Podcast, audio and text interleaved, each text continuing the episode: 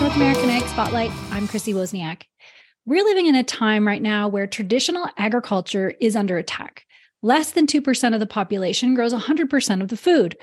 The economy, inputs, ag policy, weather, and the supply chain have all dealt their blows to the industry over the last few years. But just like any business, when times get tough, you need to pivot, be creative, and think outside the box. So, this is why I've invited today's guest on the show to talk about how he started a company that not only created a sound business model, but it also gives producers some options that can help their succession plans, or for new farmers, the possibility to eliminate their main capital expense. From Nashville, Tennessee, I'd like to welcome founding member of LandFund Partners, who now owns over 35,000 acres across the Mississippi River Valley, President and COO Chris Morris. Thank you, Chris, uh, so much for being here, and thank you for your time. Thanks, Chrissy. Yeah, great to be on the podcast. Um, I've listened to several episodes and excited to speak with you today. Awesome. So, You've been recognized as one of Nashville's top 40 under 40 by the Nash- Nashville Business Journal. So let's start there by talking about your background and what brought you here. Sure. So I am from a small town in Kentucky uh, called Maysville, Kentucky, rural community, a lot of farm agriculture uh, background, and grew up working on some farms and realized that you know it was really hard. Uh, first of all, and secondly, that I wanted to go get an education. So went to Centre College, which is in Danville, Kentucky, um, studied finance and economics. And through that, met my business partner, John Farris, um, who had worked at the World Bank and studied food security and really, you know, marrying interests in, in food policy, global food security, and investing. Um, we had the idea to start LandFund Partners, which uh, at its most simple overview raises capital for investors to help them acquire farmland uh, in the Mississippi River Valley with water. And then we lease those farms out to our preferred farmers uh, in that region of the country. And that was about 10 years ago. Seems like yesterday, but um, time flies when you're having fun, and we've we've had some success. Yeah, that's great. And why have you focused on the Delta region specifically? Yeah, so we um, really started studying water. So all of our land is above the alluvial aquifer system, um, which has several hundred years of water and is replenished by the Mississippi, White, and Arkansas rivers. Um, we also really started to understand crop diversity and the fact that our farmers can plant you know more than just maybe what you typically would think of as corn and soybeans as primary cash crops. Our farmers can plant cotton. Uh, Arkansas is the largest rice producing state in the country now. And there's some other uh, things like peanuts, grain sorghum, and wheat, obviously, that can be grown in the region. So we think that there are more more tools in the farmer's toolbox when they're looking at the futures board in you know January, February, March, figuring out what to plant that year. They have more ways to um, make a profit. Yeah, that's great. And yeah, there's a lot of diversity in that area. Uh, so, what does the relationship with your farmers or tenants look like? Sure. So, typically, we have had long term relationships. Generally, we do cash lease arrangement arrangements. We've done some crop rents, um, but we we usually reset the pricing every year because what we've seen with some long term leases is that the farmers end up um, you know agreeing to a price that the market may not support in year two or three or four.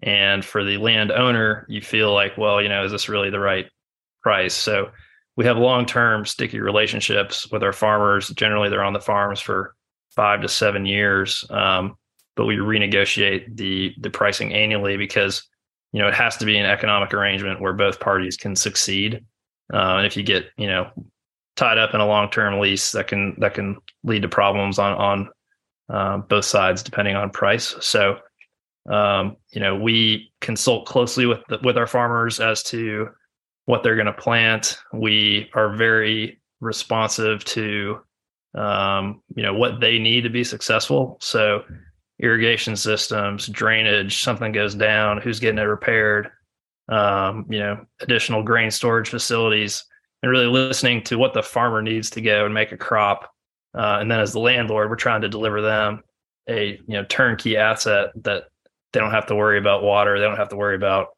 um, something going wrong. They can just focus on doing what they do best, which is making a great crop. Wow. So so you're saying that you're you are handling the irrigation, you're handling the grain handling, um, the infrastructure, the logistics. Correct. Yes. So wow. we um, it's a little more active role, I think, than than you might think about um, from a farmland fund, and but we think that that's really critical to to the success because really all the cash flows coming off that property are being you know grown by the farmer. So we want to support them um, to accomplish their goals. Right, that makes sense. And so, who's your typical investor? And do you have any foreign investors in your fund too? Um, so we have a wide range of investors from high net worth individuals up to endowments and foundations.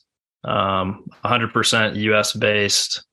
Uh, we have no foreign capital, and we, we think it's important for for U.S. farmland to be owned by U.S. Um, investors. So, you know, we have no plans to accept foreign capital at this time. Um, we are again focused on this one region of the country, the Mississippi River Valley region, uh, Arkansas, Mississippi, Louisiana, Tennessee, Kentucky, Missouri, and you know, ironically, many of our investors are not from that region. I think uh, it's really attractive to people who maybe don't have exposure to the ag economy already in their business or in their family.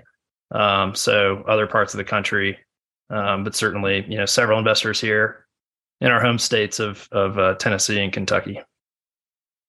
Yeah, that's great. And what does the deal sourcing process look like? Sure. So um, we see deals from from a range of different sources. So um, operating just in this one region for the last decade, we've built really strong relationships with uh, state attorneys, real estate brokers, bankers, farmers. Our farmers will frequently bring us deals because they hear something's coming up and they want to expand their operation in that county.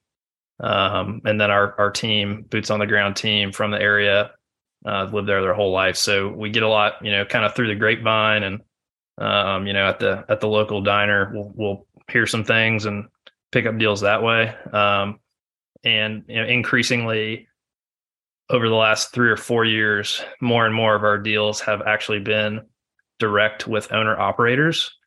So, as you you and your listeners are well aware, um, the age of the average U.S. farmer is approaching 60 years old, and there are many people that have all their equity tied up in the land, and uh, there aren't as many people staying on the farm. So, um, you know, it's a chance for investor for the uh, investors to own a great farm, for the seller to get liquid and they can settle their estate, do what they need to do from a tax planning perspective. Um, and then we'll do a sale lease back with them so they can actually stay on the farm and continue to farm it, you know, for a, a predetermined period of time with that transaction. So we've seen more and more deals actually um, happen that way. Good. And you mentioned boots on the ground. Does LandFund have boots on the ground team members? Yes, we do. Um, so our our staff is based here in Nashville, but we also have an office down in um, Little Rock, Arkansas. All right, great. And and la- good land stewardship is obviously one of the most important roles for a producer. So can you describe some of the regenerative farming practices that your farmers are using?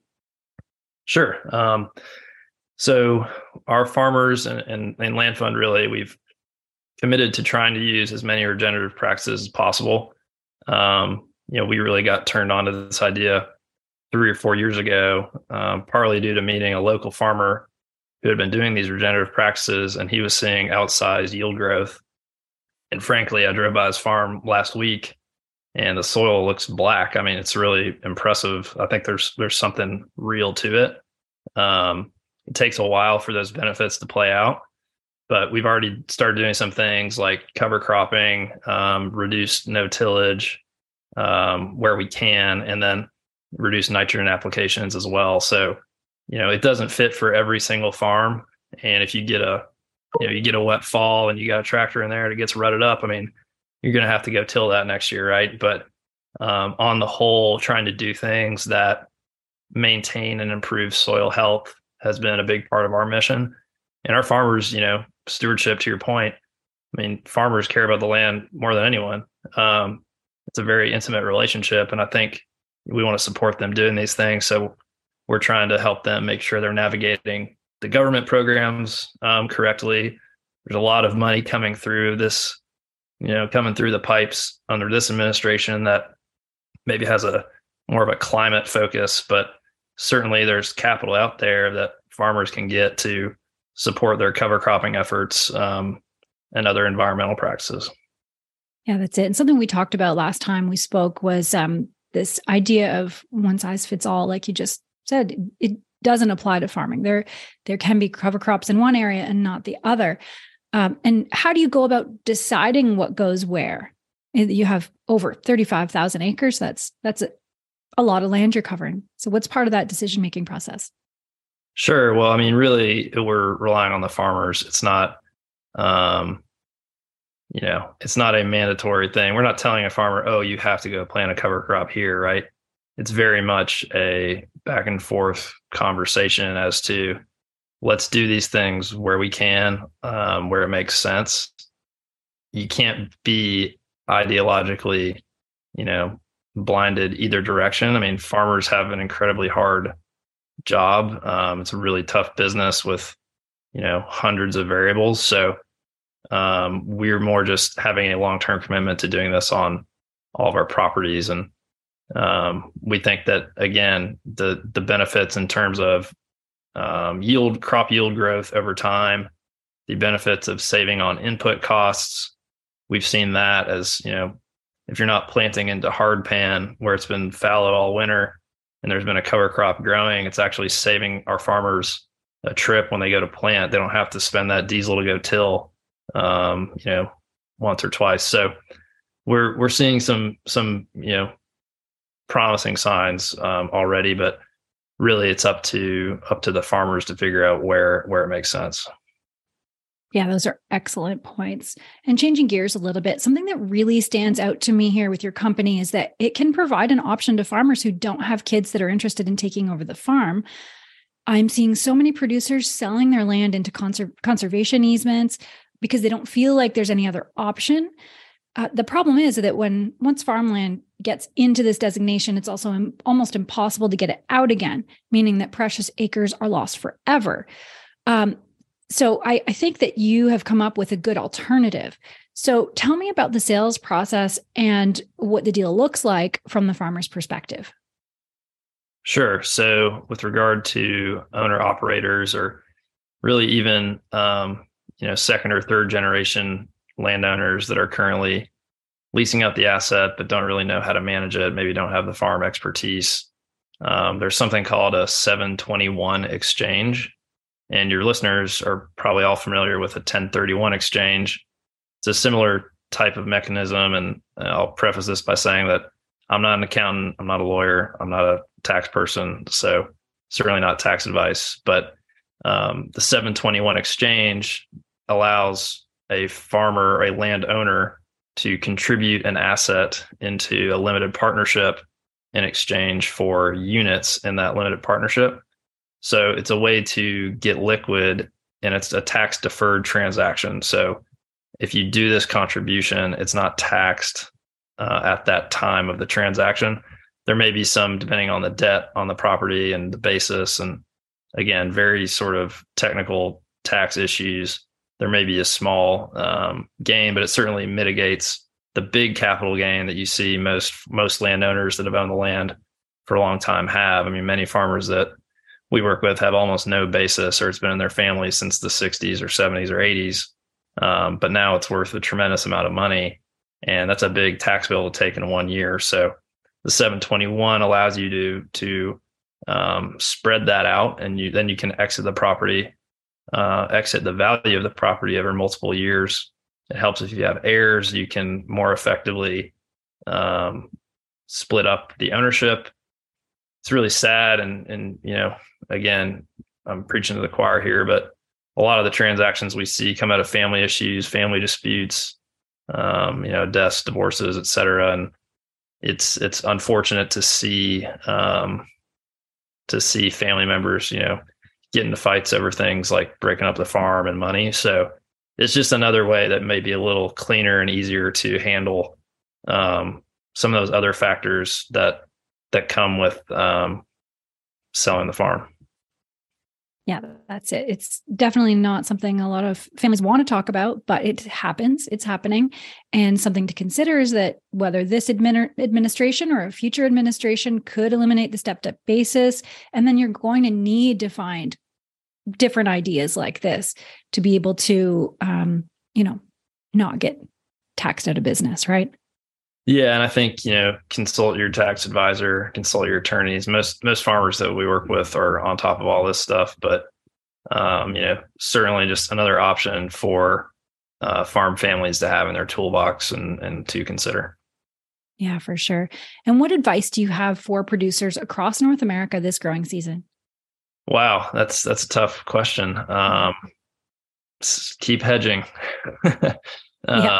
It's uh, we can't all just buy a crystal ball you mean and yeah no yeah uh, it's a hard question i mean your your listeners would know better better than i would but we've seen the really successful farm operators that build equity that increase their acreage you know you can't be a gambler right um because eventually you you crap out and um you know keep hedging focus on your focus on your numbers and we're always in awe of, of uh, the ability of our farmers to navigate um, these challenging environments. So you know hopefully hopefully there's still some profitability out there. I mean with beans at $14 a few few months ago and um, you know corn's a little lower than it was but i feel like there's certainly um, hopefully some opportunities to make money this year absolutely now one last question for you why do you personally serve the ag industry and what's your greatest passion in all of it?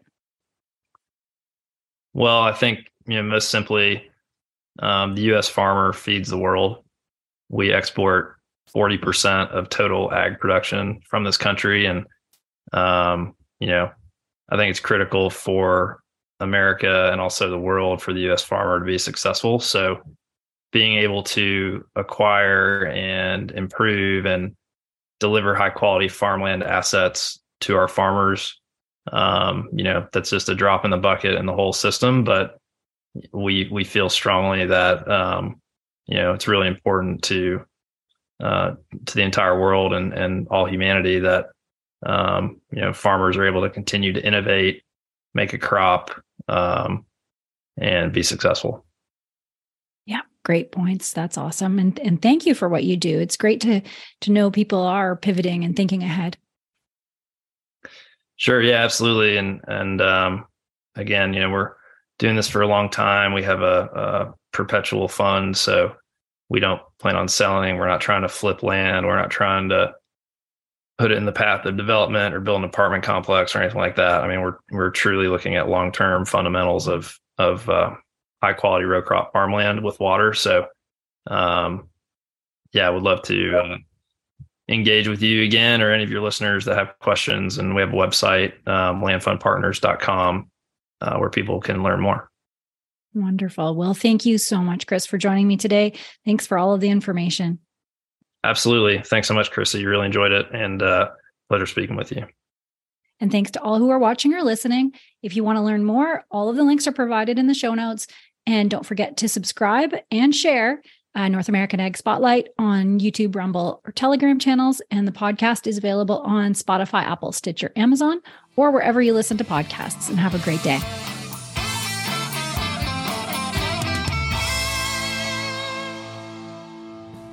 Our newest podcast by North American Ag is called What Color is Your Tractor?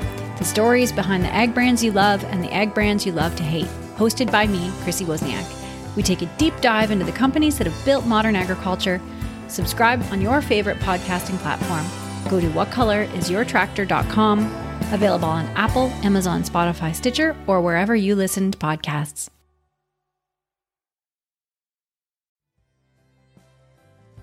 Fastline Auctions, the ultimate destination for online farm equipment auctions. Looking to list equipment? Fastline Auctions knows farmers, and farmers have trusted Fastline for their equipment needs for over 45 years. With unmatched digital reach and direct to farmer catalogs, they can find the right buyer for your equipment. Not to mention, they have the industry's lowest commission rates. And if you're looking for equipment to buy, you can bid with confidence. No buyer premiums, no reserves, just integrity.